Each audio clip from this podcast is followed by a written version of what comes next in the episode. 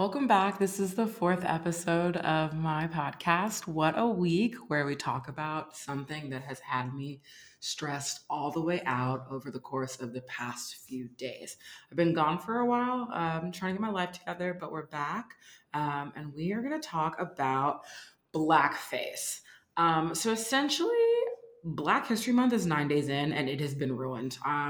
People just keep taking nice things from us as Black people. And so far, like, the universe has been busy conspiring on ways to ruin Black History Month. So first we had Jesse Smollett's attackers. Then we had Liam Neeson and Michelle Rodriguez and that whole, like, weird, is he racist, isn't he racist, he's not racist because he kisses people. It's just this whole thing. And then the Virginia, government, between the governor and the attorney general, both having had their past sort of brought back up, their past instances with blackface in the 80s. And then we got to the point that, like, is the thing that we're going to talk about today. The latest bunch of Black History Month bandits have been none other than the girls in fashion. It's New York Fashion Week. I live in New York, so all the fashion girls are out in their little stiletto heels. I know their feet hurt. They're running from shows. They're doing whatever the things is that they do. And all the while that they're, like, posing and trying to flex on the gram, some of the biggest names in fashion have been really just trying it. Like, honestly, truly just trying it. So I brought in my good sis. This is Anisha. Say hi, Anisha. Hi, Anisha. Oh! Okay, she take it really literal, to talk about essentially, like, Blackness and the way that it's being represented by these fashion companies. And we kind of want to spin out into some conversations of other ways that blackface takes shape in even, 2019. So we're going to take a step back and we're just going to take a few minutes talking about some of those other instances, namely the Liam Neeson and Michelle Rodriguez situation, because I know that she has thoughts. So Anisha, like, just in case anyone doesn't know, like, what's going on? Who are these people? What are they doing? Let's start with that. I mean, Liam Neeson, he's just like, take it. We know him. We know that he's about that life. We know that he has a specific set of skills. Yes, he does. We know this. That incident with his friend, I don't know how the conversation even got to this. Okay. I guess someone asked him a question about how did you tap into this rage? Right. And he, the genius that he is, was like, my friend was, trigger warning, raped. And, I got real angry. And I went out and I wanted to kill a Black man who he refers to as Beast. And I was just like, cool. So who's his publicist? And who are his handlers? Because this is not a story you tell on national television. Mm-hmm. And, he ends this conversation with being like, he used to walk the streets waiting for anyone to bump into him. And, like, who's going to kill him? And I'm like, Right. So this is premeditated murder, and this is, these are your thoughts, and, like, no one's gonna, there's no consequences to it. So basically, he was promoting this movie, and I listened to the read, and Kieran Fury called it Taken on Ice. I was screaming. And like you said, it's basically the story of Taken, those skills that we all know that he has. Yeah. And he is, like, something like with his son, and that's what he's got to, I don't know. But it is a story like Taken. And like you said, like, he was asked about that rage. And it's just interesting because one of the things that he actually shared when he told the story was that they said, his friend had been assaulted like 40 years ago when this all happened. And he asked immediately what the race of this person was. So everyone was like, wow, that feels racist. Like, why couldn't you have just been like, ooh, like, I'm so sorry. Like, why would that be your first inclination? And now here we are 40 years later. And like you said, like, why would you retell us this story? Yeah. Like, I think that, like, it's one thing when, like, you have a history and, like, you maybe were not the most aware version of yourself 40 years ago. Like, thank God for growth, right? All of us have grown, okay? So maybe he grew, I don't know. But like your decision to share this story at this time mm-hmm. and, you know, listening to the read, they even were like, why did you share this now? Why didn't you share this? This is a common case of someone not knowing how to read a room. So right. in this political climate, right. you're like, let me share this story about the time where I was 100% trying to kill any black man that had bumped into me. That had nothing to do with, like. Not even the same black man. You don't know anything. Thank you. So you're just like, I'm ready to pop off whenever anyone asks about anything. Me. And it's just like, one, it is extremely, it's racist. Like off jump, it's racist because you asked your friend, who was it? Was it a black man? What language did you use? I would love to know. I would have loved to know what you actually asked this friend of yours. And like, I don't know. It just was like, not good. So we got to spin. Okay, so this happens, right? Everyone is like, brother. Why would you tell us this, okay? Why would you could have just kept that to yourself. So now we're trying to figure out, is he canceled? Is he not? He's on, you know, Good Morning America. They're like, they better not have the black man asking. Like, it's a lot of moving pieces. So then his widow's, I don't know if we're going to say co-star, fellow actress. I don't know. They weren't the stars, but it's fine. Yeah. His coworker, former coworker, Michelle Rodriguez decides to chime in. And I definitely don't know the circumstances under which she chimed in.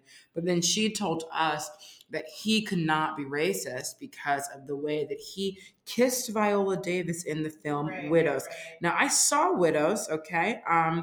Not the best, not the worst. It was good, all right.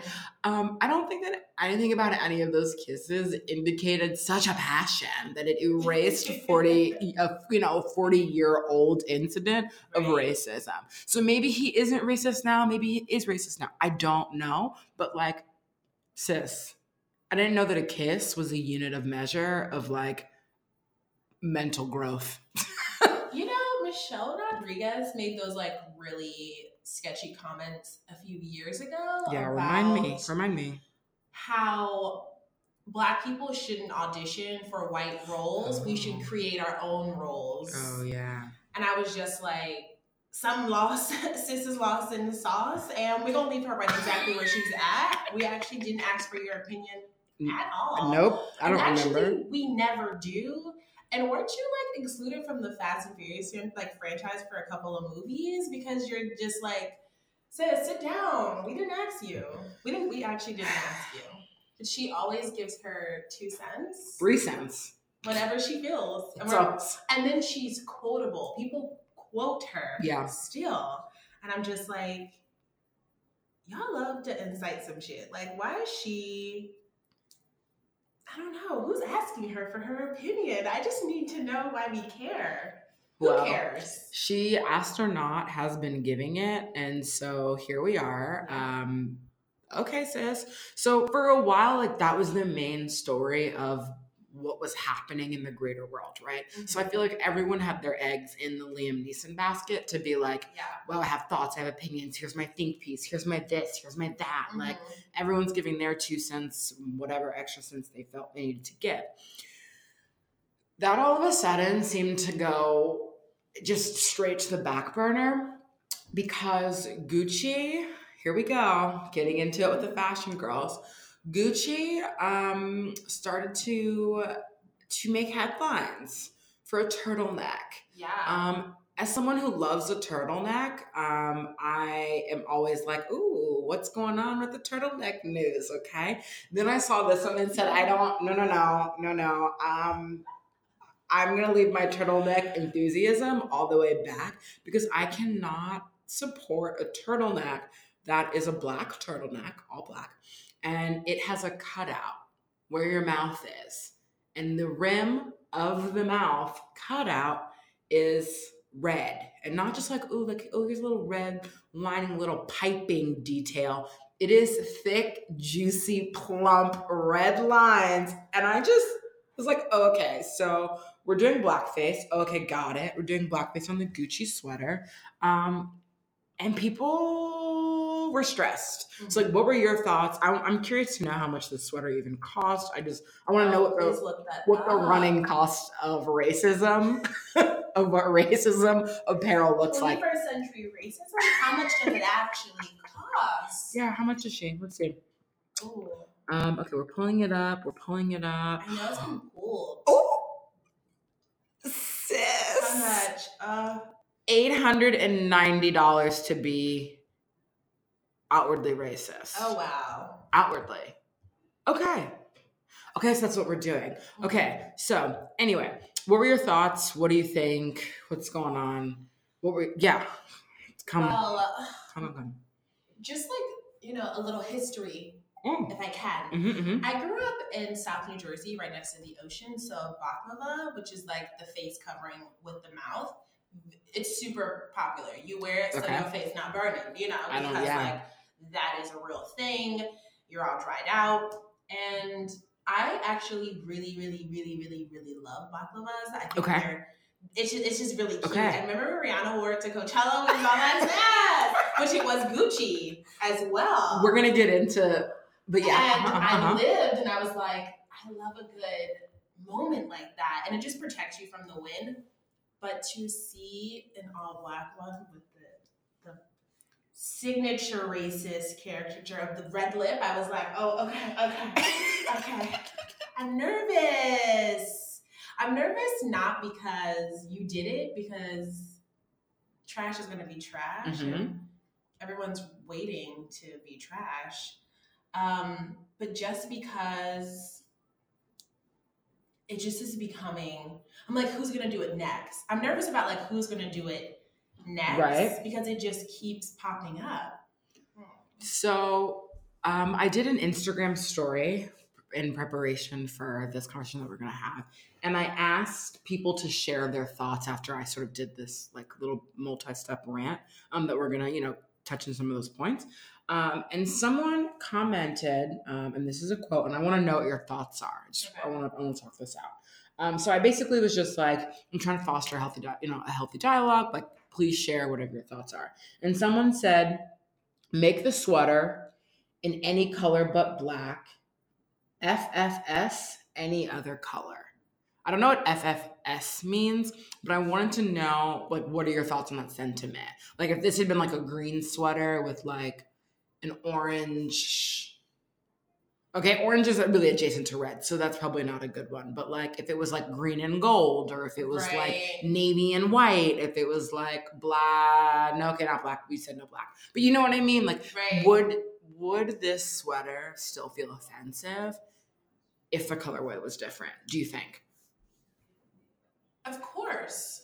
To me, it would feel different because when you do something that's completely black and then you get to the mouth and you're like, I'm just going to offensively draw these, like this mouthpiece, which is red, and it's going to be huge. It is like, if you don't know the history, you need to have someone on your team who knows the history. This is why it's important to hire diverse backgrounds. Because at executive levels. That can be like, what you doing?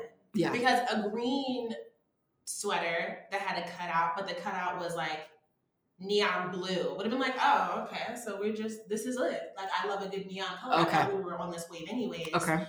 For you to give me black and then have around my mouth, a red mouth, around my mouth. Yeah.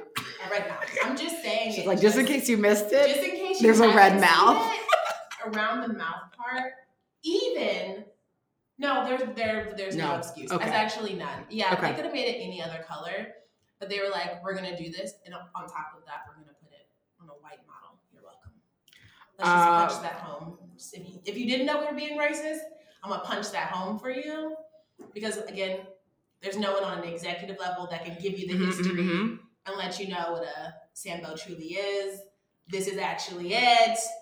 We're going to be white, we're going to dress in our black, and it's too on the nose, the way they advertised it, and it's too on the nose, the racism. So I actually forgot, and it wasn't until I pulled up to try to find the price of the Gucci sweater that the day before, and I remember I posted this on Instagram, Adidas, Adidas. Oh my God, the right? History Adidas, named after Adi Dassler. Yeah, I know a little bit of history. Let's get into that some other time. Let's actually get into this a little bit right now. Fun fact, it's not fun. This is actually not fun, but it's if you didn't know.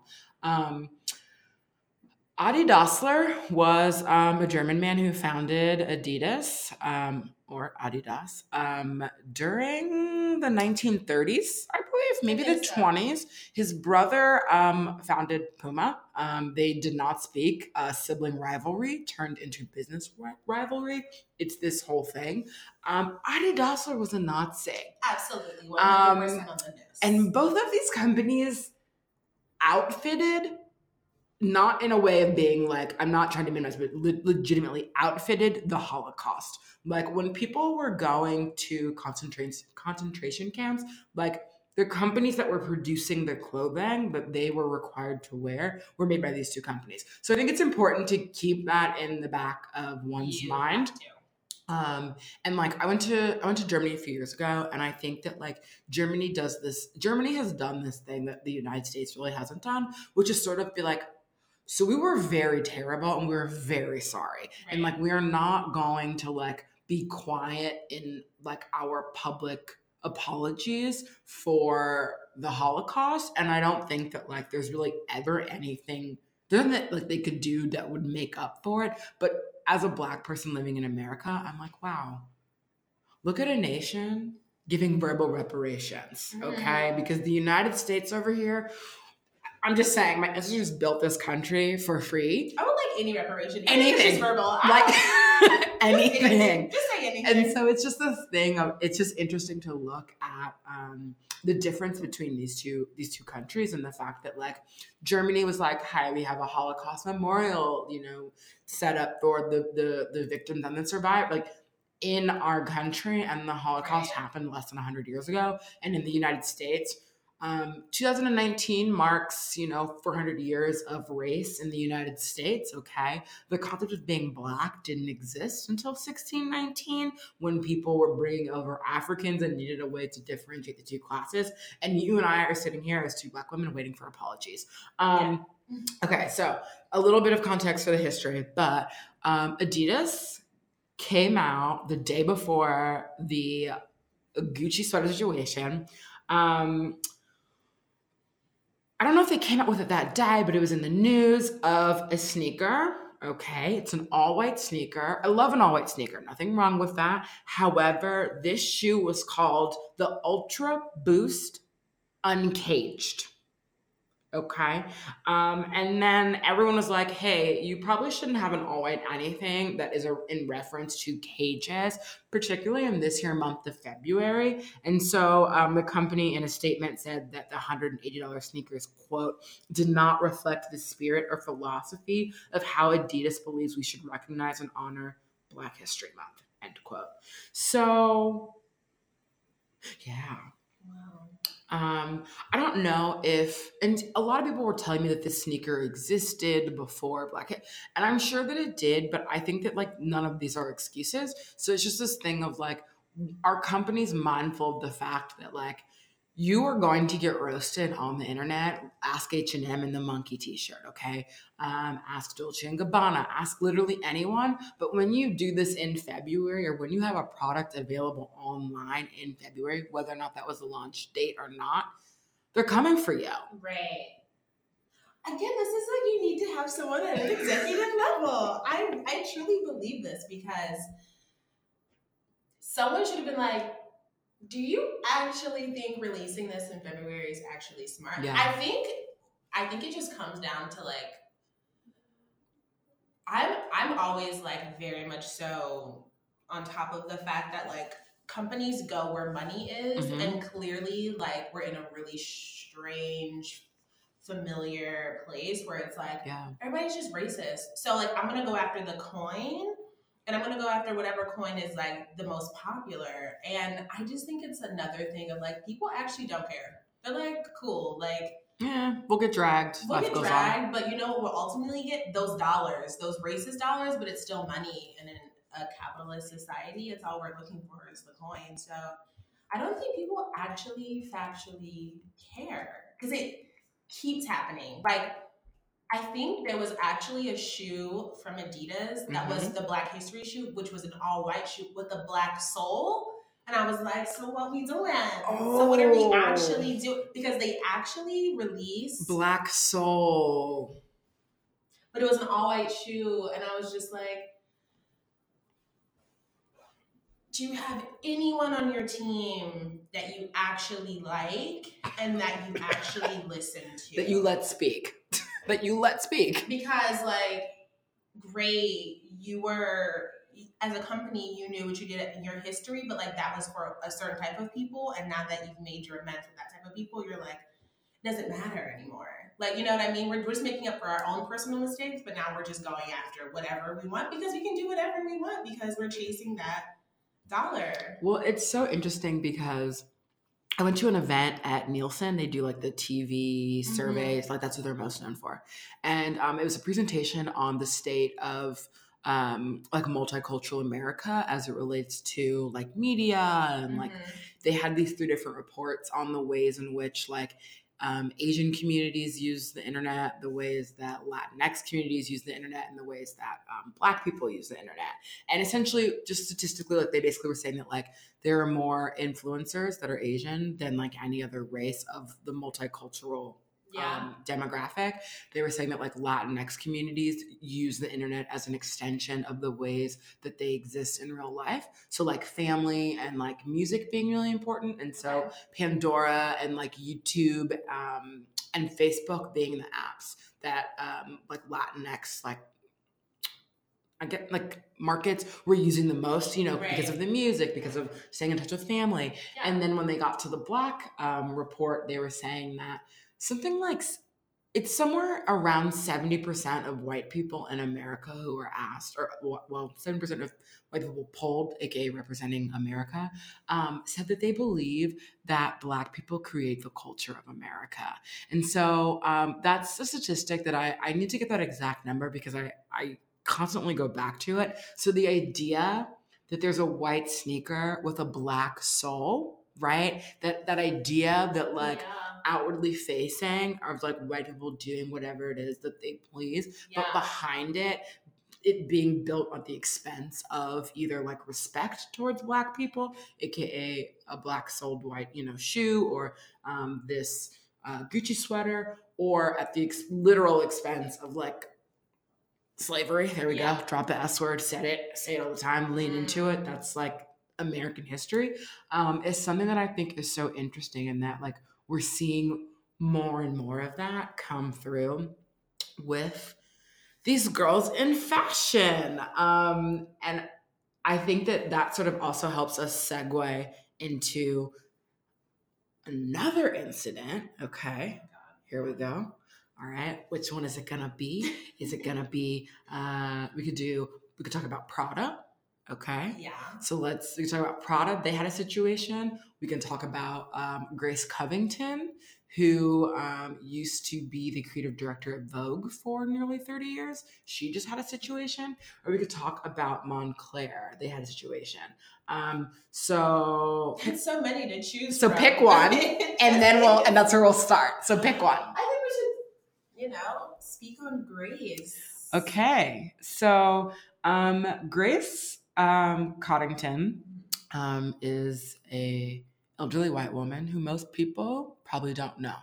Right. I literally had no clue who she was until a former Vogue staffer scammed her out of $50,000 this summer. I heard about that story as well. And that was like my introduction. And then I Googled her and I was like, she looks like one of the witches from American Horror Story Coven. Heard. And it turns out that she was an inspiration for. So who she actually is. She is a 77-year-old white woman who I think in 1988 went to Vogue, and she was the creative director along with Anna Wintour. So right hands, okay? You have left hand, you have right hand. Yeah. And she recently was photographed for some publication. I don't know what it is. There's French in the name. I don't know. And she was photographed. The photographer released these photos. And in one of them, she was in her kitchen, and she's this big, vibrant red hair, okay? And immediately behind the hair, that is like the focal point of this photo, are a set of jars. Flour jars, sugar jars, squeeze jars. I don't know what kind of jars they are. They're like those little Russian doll jars. They're nesting jars. Yeah. There we go. There okay. And what are those nesting jars of? You know, just a classic stereotype of a mammy, should I say. I don't know. Jemima, you could even almost argue.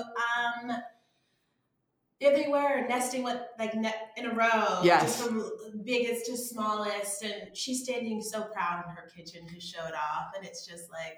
And the crazy thing, I didn't even notice this. So, Auntie in my head, okay, Amina Tussaud, absolutely, co-host of the podcast Call Your Girlfriend. She actually saw this photo on Twitter, and she had. And I don't know who took the photo. I don't know, what the deal with that was, but it was a wide shot.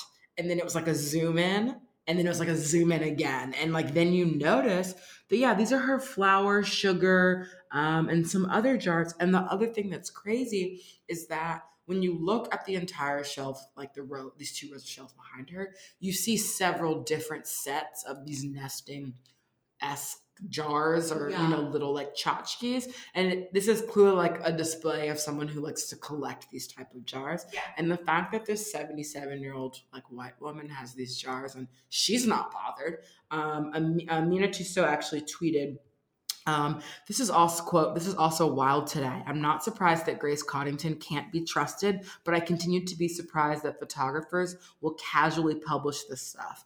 And then it was a little mind-blown emoji. It's too easy, end quote. Yeah. So for me, right, I think the part about this that's so frustrating is in my head I was looking at this and I said, okay, she's a 77-year-old white woman and older white women. Also, she's from Ireland. She's from the UK. English. Yeah, she's definitely, so we already know the implications behind. Okay.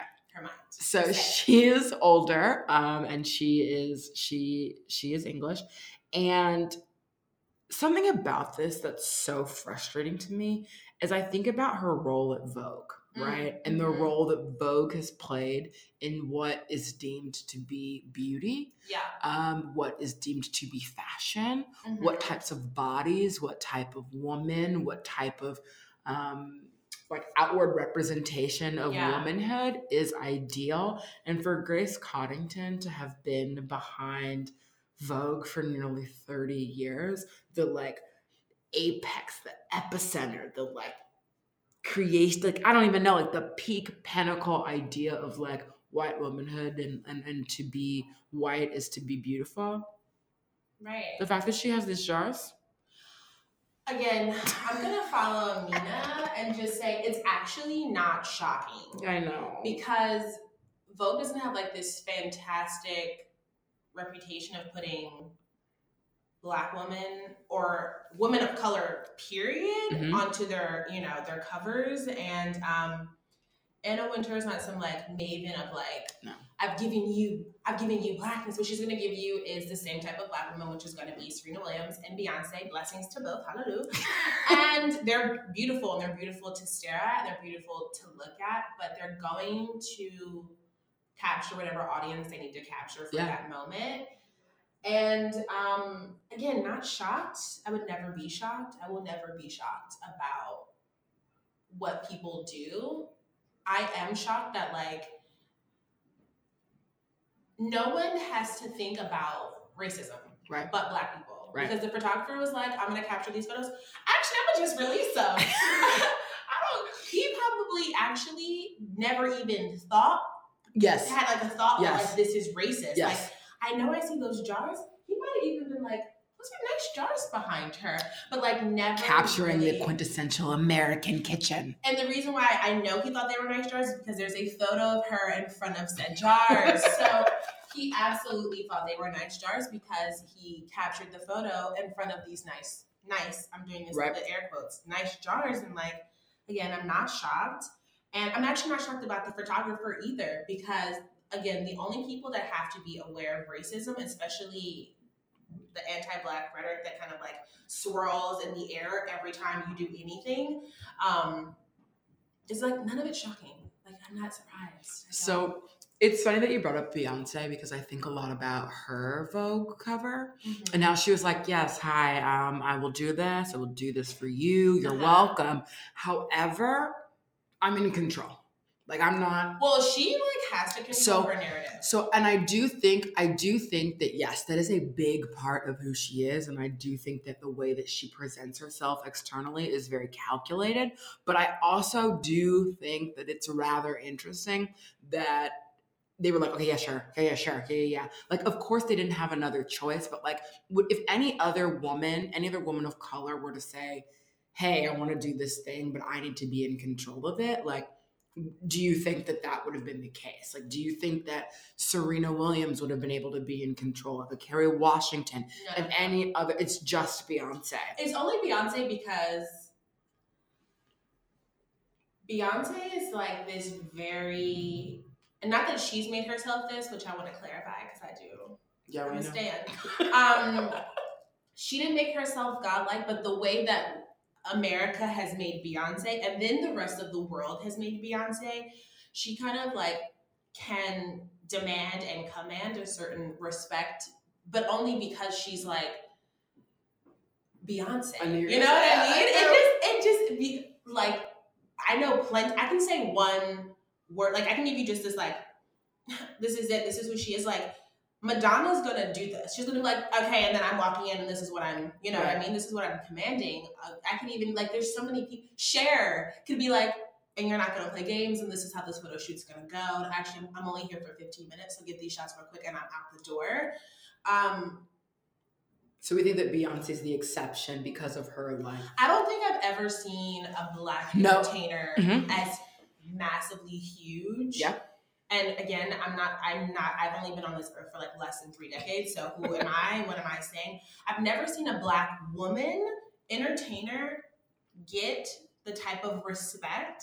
And even then, it's skewed respect depending on who you talk to, like as Beyonce. Never in my life. So we basically can then say that, all right, Beyonce's the only woman of color to have ever been put in this position. We don't think that anyone else will at Vogue. We're speaking about American Vogue. Yes, at Vogue. Mm-hmm. So the fact that, you know, someone might argue, well, Grace Coddington can't be terrible because she's, you know, and she wasn't involved in the Beyonce shoot, but you know, she has been a main staple in Vogue over the past more or less 30 years. But I still was to say that,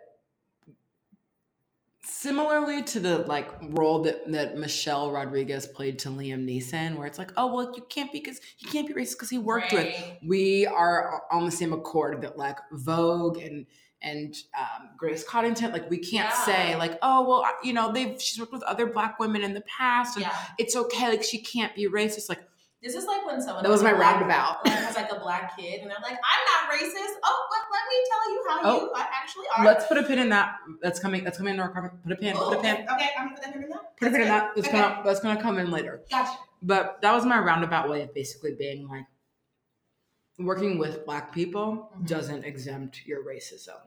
Not at all. And even institutions like Gucci, you know, these fashion houses, or an institution like a magazine like Vogue can still be racist. Absolutely.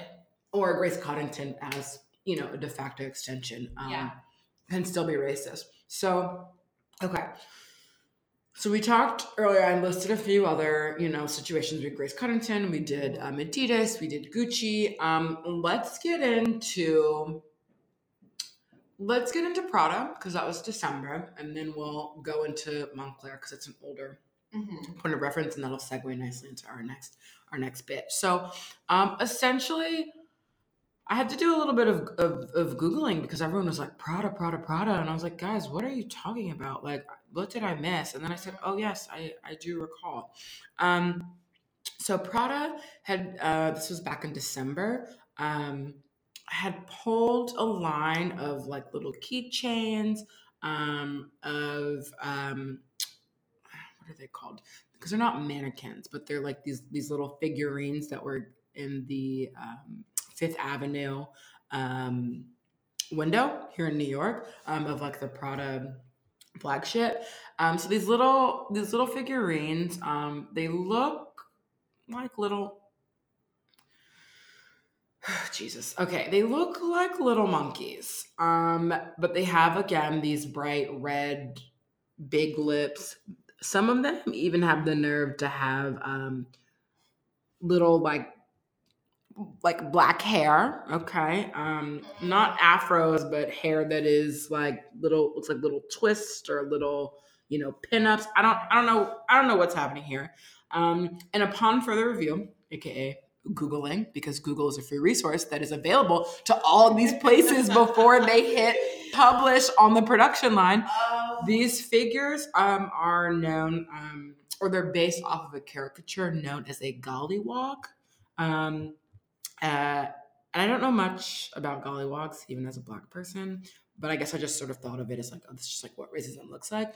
I didn't know they had names. But yeah, so I'll include in the show notes like some links to some of these things that people can know what we're talking about. But this happened back in December. So what's really interesting to me is that like Grace Coddington should have known better because of Gucci. Excuse me. Gucci should have known better because of what happened with Prada. Right. But here we are. Things are still happening. Like, I think that, like, it's just so fascinating that we can look at all of these events and it's like, yeah, but someone else ruined this for themselves a few months prior. Also, I just think that because there's, like, this random guy in Williamsburg who sells little trinkets and figurines of literal blackface, everything. Got it. And he is always like, one time I walked by and I was like, I should knock these all down. And then I proceeded to walk up to him and I was like, this is disgusting. And he was like, this is art. And then proceeded to knock it all down because this actually isn't art. This is art. Disgusting. Not art. This would... Prada did. They're like, this is art. This is art. And Grace and her jars. This is art. This is art. Actually, y'all again don't care, and you're following wherever the dollar is at, and clearly that's where the dollar goes. These figurines were on sale. Yeah, I think in the window. People bought these. I think in the window, like someone right now. I kid you not. Has these on a mantle monkey-like figures with their hair in their house somewhere, and they show people these things. And some people are offended, but guess what? No one says anything. Yeah. They just all pretend that they didn't see it, or they are actually they love it because this is art. I mean, it's also interesting because I feel like white people will label these things as art, but like, had there been some sort of physical little tchotchke representation of the oppression of your ancestors somewhere? Yeah. But the thing is, the day is done. There would never be because they actually respect one another. What they don't give a fuck about is my black ancestors and who I am and my history. There actually would never be a trinket of a poor Irish farmer that had to come to America as a result of the potato famine of 1848. There would never be a trinket of that. There would never be a trinket of that because one, it highlights a really terrible history of a people where people were dying because they were literally starving, and then coming here, and then the rest of America being like, actually, we actually don't even mess with y'all. I don't know what this accent is, and we're not doing it. And they, as a people, had to collectively decide, how do we now get, like, there would never be a trinket of that. There would never be a trinket of just like anything. It's going to be something that's like, one, very noticeable. You notice that. White people notice that. Yeah. We all know that. This is Sambo. This is a character that we all know. Even if you don't know anything about America, this is like, oh my God, what is that country that has the black helper that look, they dress just like this? I'm losing my Black Pete. I don't know. Black Pete is Santa's helper. Oh no! In another country. Oh, is this why they do like the blackface? Yes. It's a European. It's like Sweden or Black Pete. Listen, Google free resource. We're tapping into it. Ooh. Zwarte Piet.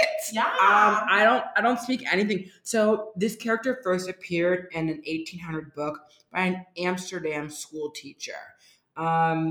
He is black because he is a Moor from Spain. And let's see, hold on. Let's see. People in this country, which I really do, the Netherlands, yes, at Christmas time have parades where everyone is in blackface. So equipped blackface, with afros. Yes. Afros. So blackface is actually very, very, very universal. And like as an American, people are always like, it's just in America. No, y'all doing this everywhere. And so like something like these figurines that were in the Prada display store are instantaneously recognizable by anyone. And then they put it in a flagship, which is on, of all places, Fifth Ave, like who is not walking down Fifth Ave. This is luxury. This is what they're telling me is that these displays are luxury. Mm-hmm. Mm-hmm. Wow. I shock myself sometimes because my mind is actually like, it's just like. She's stressed. You're telling me. Drink some water, boo. I have to. I'm actually just done because you sold this in your Fifth Ave store and you're telling me that this is luxury. By Grace having those in there, she's telling me with all her other things, this is luxury. This is aspirational. By Gucci giving me an $800 sweater, this is, you too, if you had my $100, can buy this sweater because it's luxury. Racism is luxury. I have the luxury to be this racist. And to not be perturbed or aware of other people's frustrations and offense and their feelings. And the guy who actually took the photos of Grace, he deleted them. He deleted the original Instagram post. And then he reposted the photos. Pulling up that Instagram now. And then he basically said, okay, here we go. Found the reposting of his photo shoot with Grace. In his caption, it reads, "I'm reposting the photos of Grace Coddington in her apartment from yesterday. I deleted a couple of the shots after the Mammy cookie jars in the kitchen were brought to my attention. I'm truly sorry for my oversight, and I'm grateful for the call-in about this. I'm embarrassed that I didn't notice or call them out myself earlier, and am committed to doing better in the future. Grace Coddington photographed at home in NYC for the new issue of at insert a name of a French publication that I cannot pronounce, LOL. And when you click on... I don't speak French. I'm not going to butcher anybody's language. But when you click on this publication's Instagram, okay, the bio, lifestyle and luxury magazine. So some people, to jump back, since we're talking about this caption that he wrote, one, he didn't even capitalize Mammy, which... I'm very pro capitalizing the B in black. Like the least that you could do for the disrespect that I feel. What's some disrespect on you? It's like you're gonna slam the disrespect that's gonna be heaped onto us because you're like. Not only can I not be bothered to be offended, not only could I not be bothered to not include these photos, not only could I not be bothered to see that this was problematic, I cannot even be bothered to hit the shift when I hit that M key to type the word mammy. Too much work. It was too much work. I'm so sorry that your day was so busy, sir. I'm so sorry. Racism does tend to take a toll on one. Actually, it doesn't. But like when people have to apologize, it's like, oh my God, let me just tell you. Yeah. I have never in all my years. Tell me, come on. What about all of those years? What's going on? That you have to apologize for one not catching it because you didn't catch it. She doesn't give a fuck because she already had it. Yes. This is luxury to her. This is art and this is luxury to her. you didn't catch it because you're not aware of it, and you don't have to be made aware of it. And now that someone has made you aware of it, now you're being educated because someone has taken the time out of their day to now educate you on a problem because you don't care about Google. And you don't. Google is so free, y'all. It's so free. You actually don't care about learning. You actually don't care about learning. You want someone to do the learning for you. You want someone to teach you. Well, but also, it's funny you said that someone. It's like, we know that that's someone's, many a people. And so it's interesting to me that, like, I think that if one person posted a comment and was like, hey, says you did something problematic, I'm gonna be like, you know what, let me just take this down. And I don't think that that was the case that happened here. No, it wasn't until all of these people were like, please stop. Like, please do something about this. But it had to be someone with a significant follow count, because sometimes it's like, and someone with the blue check next to their name has to say something for people to be like, wait. And then they're still going to question it. Yeah. Until we have thousands, maybe even millions of people being like, you know that was racist, right? it takes a village. Really, it does. Because you have to then prove to the racists that they're being racist. You have to now prove your point, because now we're lawyers and we're on trial and we're going back and forth, and one's a plaintiff and one is a defendant, and they're also judge and jury, and you have to then sit there and prove your case. Oh my God! Of why you have brought them to court. So Black people are always plaintiffs, and everyone else are defendants.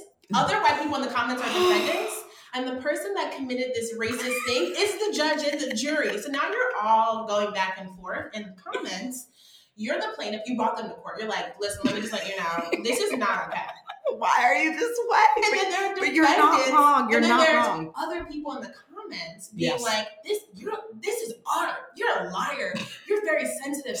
You're very sensitive. It's the PC culture arguments, the PC culture debate, and it's like, or it's like, why are you being so aggressive? Wow, we're on the internet. I need you to pull that back. I need you to pull that back. You're using key words. I like to say key words that people use when ever you're trying. As your plaintiff, you're trying to come, and they're like, whoa. You're being a little... So everyone else in the comments are going to be the defendant, and the person that actually committed said thing is both judge and jury, and then they decide what the outcome should be, and that's... Thank you for coming to my TED Talk. Listen, wow, how do I support you financially for that gem that you just dropped? Do you have a Venmo or a Patreon? I think that that's really interesting, too, because it feels like... Okay, so I didn't go to law school, so I can't. I can't like go with the same vigor to like spin this out. But you know, I do watch a lot of Law and Order. Okay, a lot of SVU. And something that's interesting is you see all the times they talk about precedent. There's no precedent. There is precedent. And I look at some of these instances, and if we're just gonna spin out this, we're gonna flush this law, analogy just a little bit. There is constant precedent. Okay, I hope those snaps picked up real nice in the mic. Sorry if they're loud in your ears. But there's constant precedent, and it just feels like these people, it's just like, hi, you've seen what's happened to your peers. Yes. You saw what happened to H&M. You saw what happened to Dolce & Gabbana. You saw what happened to Nike. You saw what happened to okay, here we go. Pulled up a little thing on the internet. This is just me rattling off some other examples of celebs who've done blackface. And we're gonna run out of time today. So actually, before while that loads, before I continue, Anisha and I are gonna come back. Yeah. This is part one. It's my God, it could possibly be a 2 or 3 part series for Black History Month, because I really feel like there's so much to talk about in the world of blackface, especially in this Black History Month. You think you have an agenda, and you're like, oh wait, that one time, let me bring it back around, because it's never ending, actually. We're going to talk about celebs in blackface. So I pulled it up. Oh, God. I pulled this up real quick. Oh, amazing. We're gonna go back to precedent, but it's to say that someone at the Daily Mail actually wrote a piece basically about... it's called Jimmy Kimmel and Jimmy Fallon Make No Mention of the Blackface Scandal on their show as both host and a myriad of celebs including Billy Crystal, Judy Garland, Ted Danson, and Joy Behar, are revealed to have participated in the racist practice. So this, the Lord's work of the Daily Mail, okay, give this author a raise. We've got photos of Jimmy Kimmel in blackface, Jimmy Fallon in blackface pretending to be Chris Rock. The Jimmy Kimmel incident was him trying to be a Karl Malone and then he played Oprah Winfrey. Can I just say another thing? Even going back a little further than this, remember when Steve Martin was in The Jerk and the opening line was like something about him being a black child? Like in that movie, he's at, Okay. Comedians are extremely problematic in a way that we can't eat. We don't even have the time for. Not today, but that might be part 2 or part 3. This article also points out Billy Crystal in blackface as Sammy Davis Jr. Yay. We've got Sarah Silverman in the worst kind of blackface in that her hair is in two pigtail braids. Literal black paint. Not that brown paint is better, but like in literal black paint with white lips. Are they ashy? I'm offended. Okay. And then she has the nerve to have a plaid bandana tied around her head. We've also got Ted Danson in 1993 in blackface. Joni Mitchell in 1976. Paula Dean. Whoop, whoop.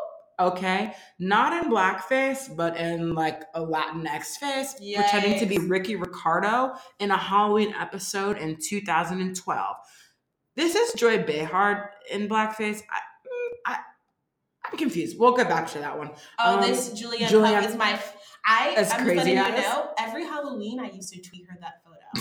I would be like, never. I'm not even kidding. I'm not even joking. I wish I still had Twitter. Every Halloween I'd be like, never forget that this is the person that you are and the person that I saw you for. Wow. Doing the Lord's work on the devil's platform. Every Halloween. My good sis. Fail. I used to be like, and I would just tweet her that photo every Halloween because I just was like, I don't care about Dancing with the Stars. I don't care about any platform that you're now currently on. Where is the work that you were doing to make up for said? I can't even get into blackface, but I used to tweet her that. So I just want everyone to know that I was a petty woman. And I'd be like, I want you to know. I see you. Everybody else may have forgotten. I actually haven't. I haven't, and I'm going to make sure you don't either. We've got a Howard Stern in blackface in 1993, Elizabeth Taylor in 1988. This one I didn't mention. That other person. Trigger warning, Kylie Jenner. They're all interchangeable to me. That's. We don't even actually. We're not doing that. I'm not doing that. We're wasting our breath to talk about that ever. I'm just letting that be known. I'm actually never going to speak on it because it speaks for itself. We got Judy Garland in 1938. We've got Gene Wilder in blackface in 1976. Robert Downey Jr. Famous for love Tropic Thunder. I loved it. The problem with that performance was my grandma liked that performance, and I was just like, yo. I'm very conflicted because I was younger when it came out. 2008. And remember, this is the performance that got him back into the spotlight of being, we love rock. He received an Oscar nomination. Because racism is luxury. Never forget that. And it warrants literal Oscars. Okay. It is the craziest. My grandma was like, this is the, and in the movie, I know everyone, if you haven't seen it, they're constantly calling him out in the movie about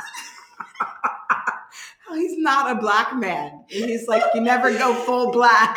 Listen, this isn't funny. This is a good movie, though. Maybe Anish and I will watch it and we'll do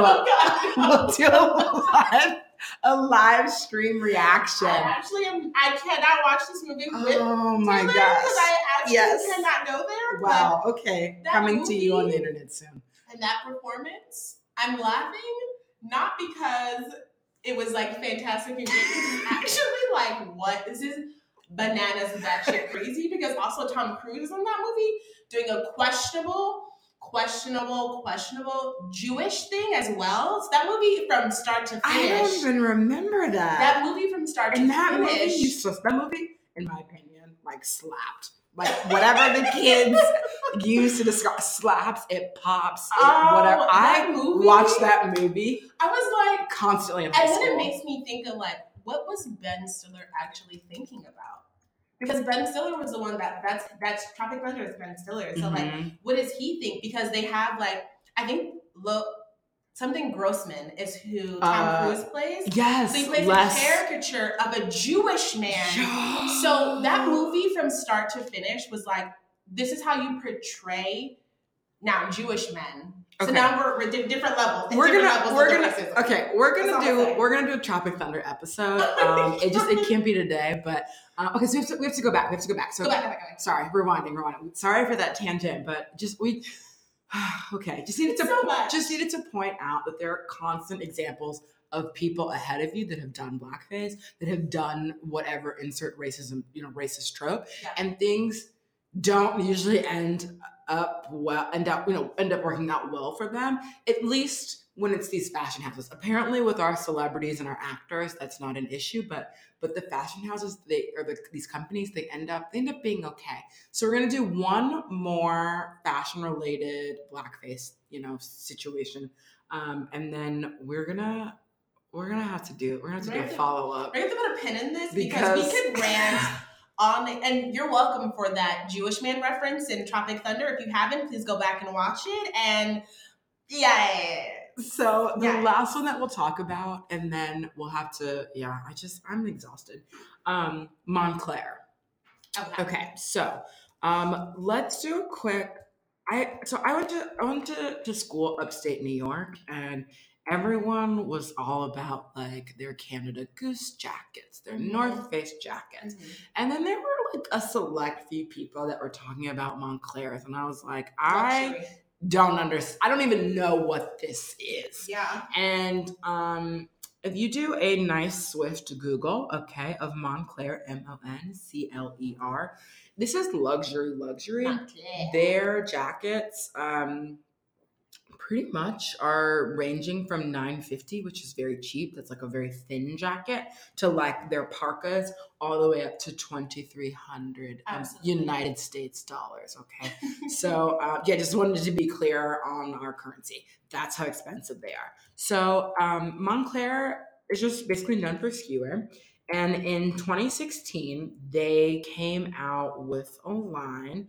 And according to this Essence magazine, digital article, the jacket, the title was Moncler is selling a jacket with blackface on it, racist or not, an update.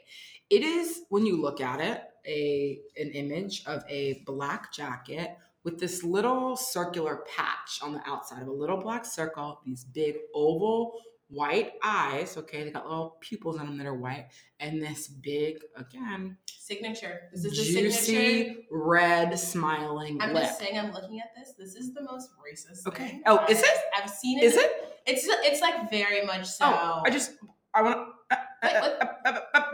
Okay. Okay. Now, it was called the Malfi jacket. So before you call this the most racist thing that you've ever seen, I'd like to introduce you to the inside of this reversible jacket, okay? I'd like to introduce you to the line of bags and trinkets that were accompanied with this jacket in this line. So when you open up the jacket, it is a solid. They have stepped their racist pussy up on the inside of this jacket. They have a solid black jacket. Also, photos of this all will be in our show notes somewhere. With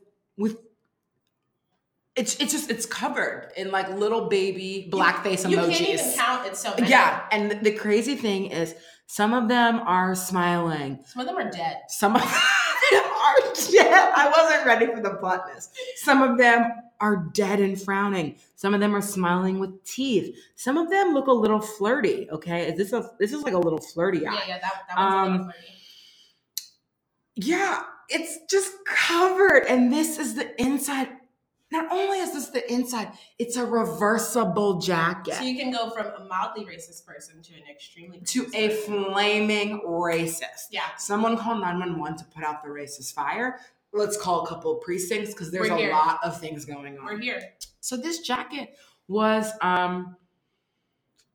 yeah, 2016. And so it's interesting because... I guess this is where we'll end on this. We'll end on this point, yeah, and then we'll sort of pick up from this next week. Yeah. Okay. What a week is turning into what a Black History Month that has been ruined. It's interesting because a lot of these brands, the luxury brands, mm-hmm, are accessible to most people, right? Who they are accessible to and who does exist with wearing these items, right? Particularly within the Black community, our rappers, our Black celebrities, our Black people with coin, entertainers, yes. And so there have been some responses from several different predominant Black voices who are accustomed to, you know, flaunting, okay, the Gucci lifestyle. Yeah. So Uncle Rush, also T.I., Chance the Rapper, Waka Flocka, and someone else have all called for a boycott. I thought Waka Flocka wasn't Black. Don't call him Black. I have to go home. Let's start with his. I have to go home. So in case you don't know, Waka Flocka has told us previously that he in fact was not Black. I don't know what kind of O.J. Simpson complex that is, but this is his response to finding out. And I haven't listened to it, and neither has Anisha. We're gonna press play and hear. See, there's that Moncler jacket. Okay, let's just see how some of our faves have responded. Oh. Hey, man, I've been watching all about these high-end designers like Gucci. Now, what was their product? Prada doing it. My advice to y'all is stop getting mad at all white people. Get mad at the companies and the old ones. Those are racist. The look is, it's by default, notice them old. Y'all just need to stop putting their clothes on. Stop making excuses. Stop accepting an apology if you see a model in their clothes. You know what it is? It's that simple. They start investing into Black and high fashion. They all Instagram that. Not all boutique clothes are degraded. Black high fashion. If you're a Black person, it's that simple. Not being racist, not being size. That's how it goes. We all let the high-end designer, European, no disrespect to it, and they're too strong for us.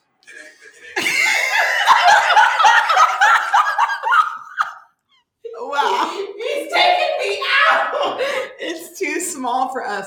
So there were some pauses because of the publication that reshared this. I'm going to continue while Anisha gets it together. Oh, he took me out. Okay. He kept saying motherfuckers, which is why it kept pausing. But he was essentially saying, let's not be mad at all white people. Be mad at these companies and old white people because white children, this is the default. They don't know about it. And he says that they should people of color in particular should invest in Black brands. And when he originally posted this Instagram on. This video on his Instagram, he captioned it, quote, invest in Black high fashion designers. It's that effing easy. Being mad, now we know how they feel, but the question is, why are we still wearing that shit? And I don't want to hear no fucking drip or apologies. Damn, # Didn't his wife Prada post a picture? And # Gucci let me down. And then he tagged his wife and said, you see this shit, baby? In the caption. His wife, Tammy Rivera of Love and Hip Hop, she's a singer. She is a Gucci queen. Absolutely. She stays drip down in the Gucci. Drip, drip, drip, drop. She's posting a bag every other day. And you know so what I mean? He challenged her. He just said, did you see this, baby? It's also funny.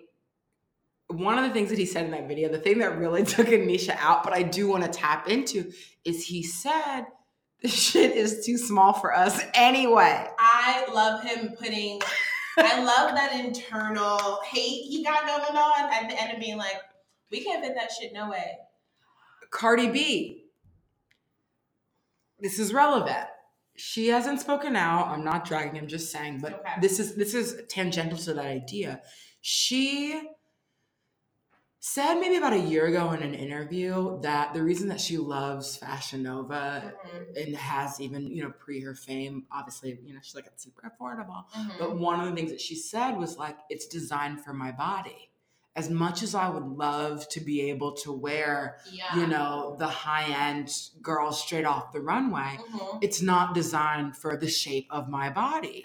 It's designed for women who are built differently. And typically, that is not something that is a blanket statement for women of color and their body types. So I think that it's really interesting because a lot of these brands were sort of like, oh, the new queen on the block we can't dress her because it doesn't fit. What can we do? How can we help you? Right. So it's interesting that you see how people of color were not their target customers. You look at things like Dapper Dan with Gucci, where they are ripping off this man's iconic looks. So much so that people were calling them out and be like, okay, so we're actually going to bring him in. And he's a consultant. Let's give him some coin. He's actually working with us because we've tapped into the Harlem demographic, and we know that he's popping. So it's you look at the history of being excluded, either from the rooms where the decisions are being made, or the designs are happening, to being excluded because this isn't designed for literal black and brown bodies. To then Cardi B being like, hey sis, I'm here, I have the coins, I'm ready for the drip, and then be like, okay, what can we do? What how do we help you? Yeah. And now now you're profiting off of these people of color. Soulja Boy loves a Gucci headband. We know that. Remember the song Gucci Bandana? Yeah. Oh, that was my Gucci Bandana. I grew up outside of Atlanta. I love a good bop from Soulja Boy. So it's you see this evolution, and now it's we see that your dollar has value. Yeah. But even after you're collecting these dollars, we've got $800 blackface sweaters. Okay. We've got the Moncler jacket. It just, where does it end? And it's interesting. We're gonna do maybe two more celeb reactions. Oh my god, if they're as fun. I honestly the one I never had heard it. It took me the hell out. Oh no, it took her out. It took her out. Really did. Okay, so let's do Trevor Noah, because this one is right here. Okay. We're gonna do Trevor Noah. Look. Why would you make that? Even as a clothing item, why would you make that? The Gucci. Why would you even wear that? Skiing? I guess if you're skiing, no black people would see, but still, it doesn't make it okay. And you know what? I'm sick of companies saying this was a powerful learning moment for us, because they never actually seem to learn. You know how they really learn? Is if these companies have to pay black people every time they do racist shit like this. That's what I propose. Every single time, they gotta pay black people out. At least that way, black people get something out of it, Just guys on the street like, damn, man, you get a new car? Yeah, H&M didn't know monkey ass, man. So what are your thoughts on Trevor Noah proposing that these companies... First of all, I hate Trevor Noah. So let me just start by saying that. He makes my skin crawl. Oh. Okay, we've had this chat. He makes my skin crawl. He's extremely problematic because... This is a person who grew up in a problematic country. Let me just say that. He grew up in a problematic country. That's not this one, a different one. Yeah, another one. You know which one I'm talking about. Nelson Mandela is rolling in his grave if you don't. You know what I mean? And he grew up in a problematic country. So him, first of all, saying that you would never see black people skiing, not even the point. You should definitely pay me every time you do something racist. I would love that money. Reparations are a real thing, and we do deserve them. And I'm just saying, he's very problematic, but sentiment remains the same. Pay me when you do something crazy. You can afford it. You can afford it. You're putting $800 sweaters out. You can afford it. You're putting $1,000 jackets out. I would love that. Okay. Oh, God. I pulled up Trouble Man 31. That is T.I., okay, first of his name, user of words he just Googled, okay? Oh, God, that is lovely. That is his name on the internet. Now, I didn't know about the Moncler jacket, despite being 3 years old, until I saw this Instagram.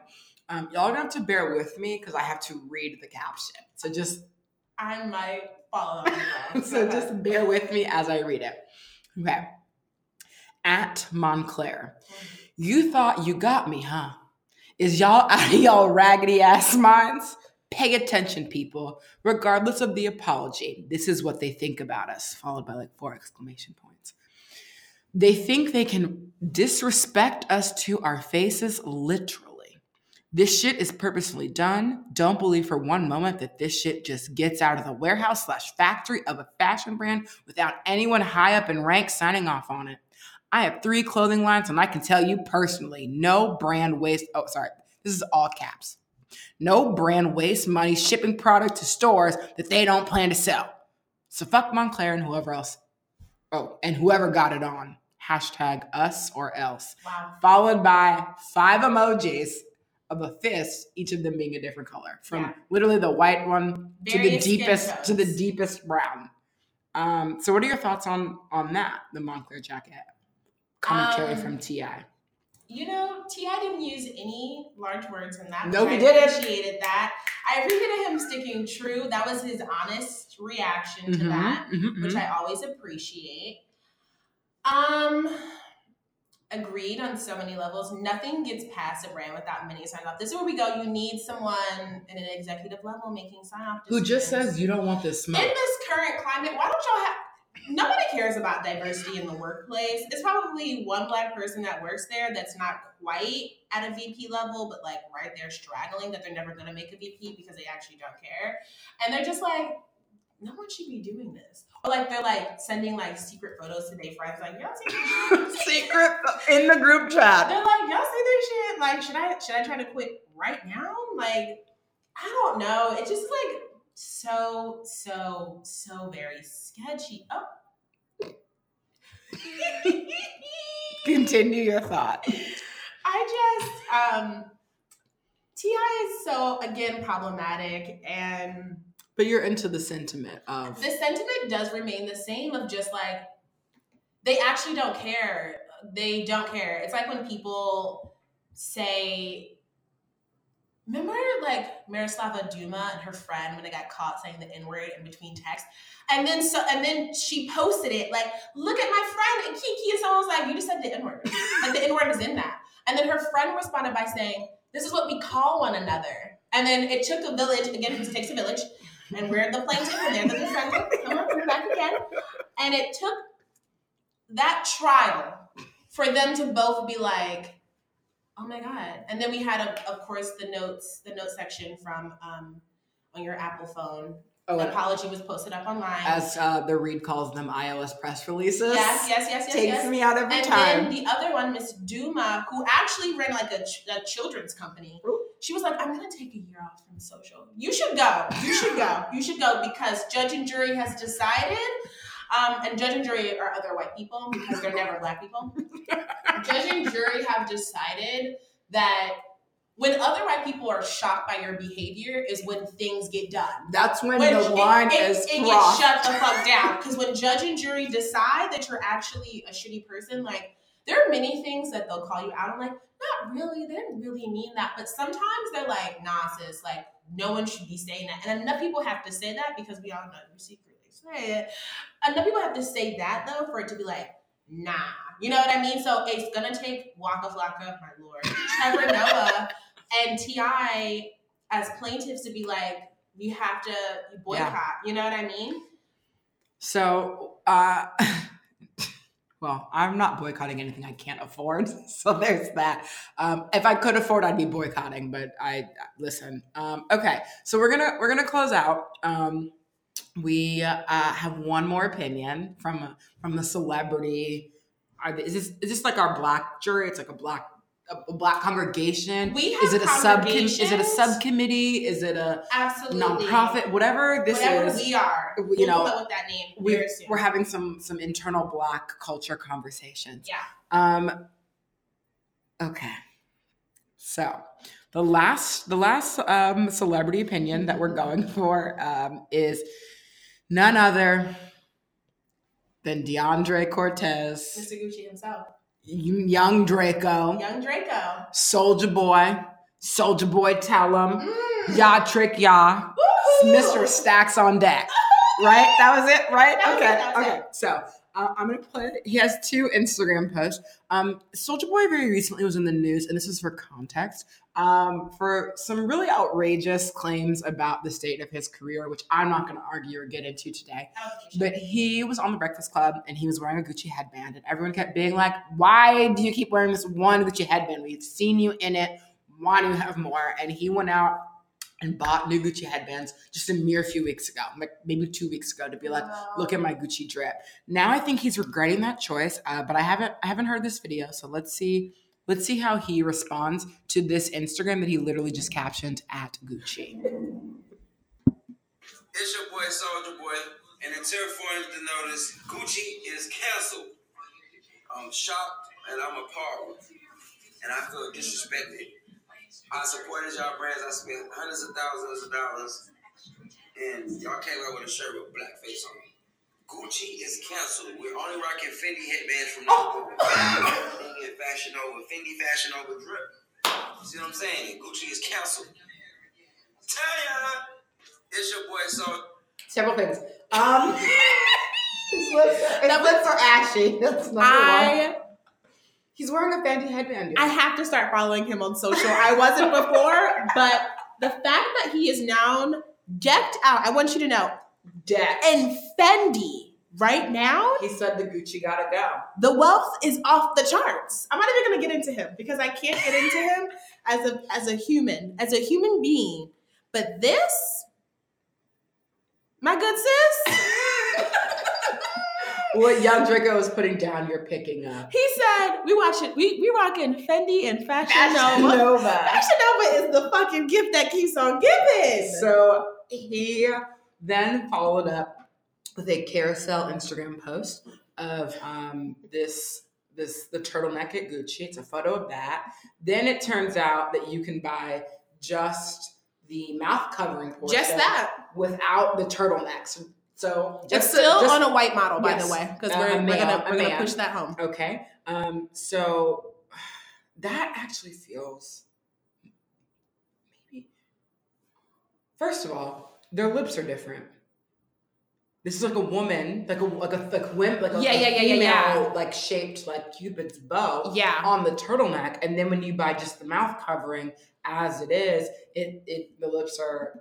Because it's letting you know that it's his and hers. It's a his and hers matching set. Matching racism. So Valentine's Day, okay, next week you can do that. And then he also included an issue of apology from Gucci, which maybe we'll close. Oh, sorry, that video played again. Can't go down that road. Maybe we'll close out with that. But yeah, you know, it kind of reminds me of that Dave Chappelle skit where he's talking about Ja Rule, and he's like, who asked for Jazz opinion at a time like this? Who said, let's call Jazz? That's sort of how I feel. Like, yeah, who asked for Soulja Boy's thing? But who knew? He was on the side of the righteous. He's leaving behind the Gucci headbands.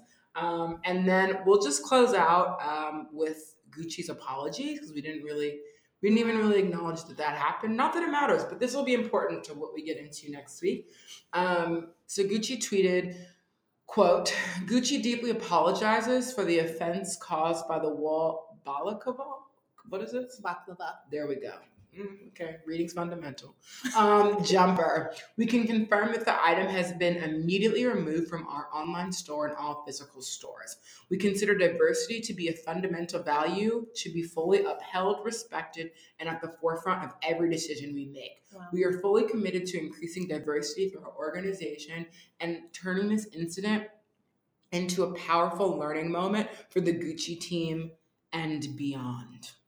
So we're going to close out part one. We have to after that. I think our next part of the conversation, I saw an article that said that we should be forgiving everyone for their past instances of blackface, and that starting tomorrow it's unacceptable. So I think that the next part of our conversation is talking about, is there redemption for someone's past history with blackface, as well as starting to phase into what celebrity blackface is and what that history has been, and getting into the comics and getting into the sketches and getting into representation. And then maybe part three will phase into the ways that that blackface is performed digitally on the internet. So wow, we have so much in this. We do. This is during Blackface Week. I just wanted to relax. I wanted Beyonce to make another announcement. Maybe she was pregnant again with some type of twin. I was celebrating the fact that Black Panther had an Oscar nomination. I was really going to lean into my Black history, and now you can't. I'm just like, what's going to happen on Monday? It's been canceled. Black History Month until further notice has been canceled. But thank you so much for listening. This one was longer than we're used to, but thank you. And Nisha, do you want anyone to follow you on social media? No, don't follow me. Okay. So she shall remain anonymous, except for in the confines of our studio. So thanks so much. We'll be back with part 2 of our blackface conversation. Yes. Bye, guys. Bye.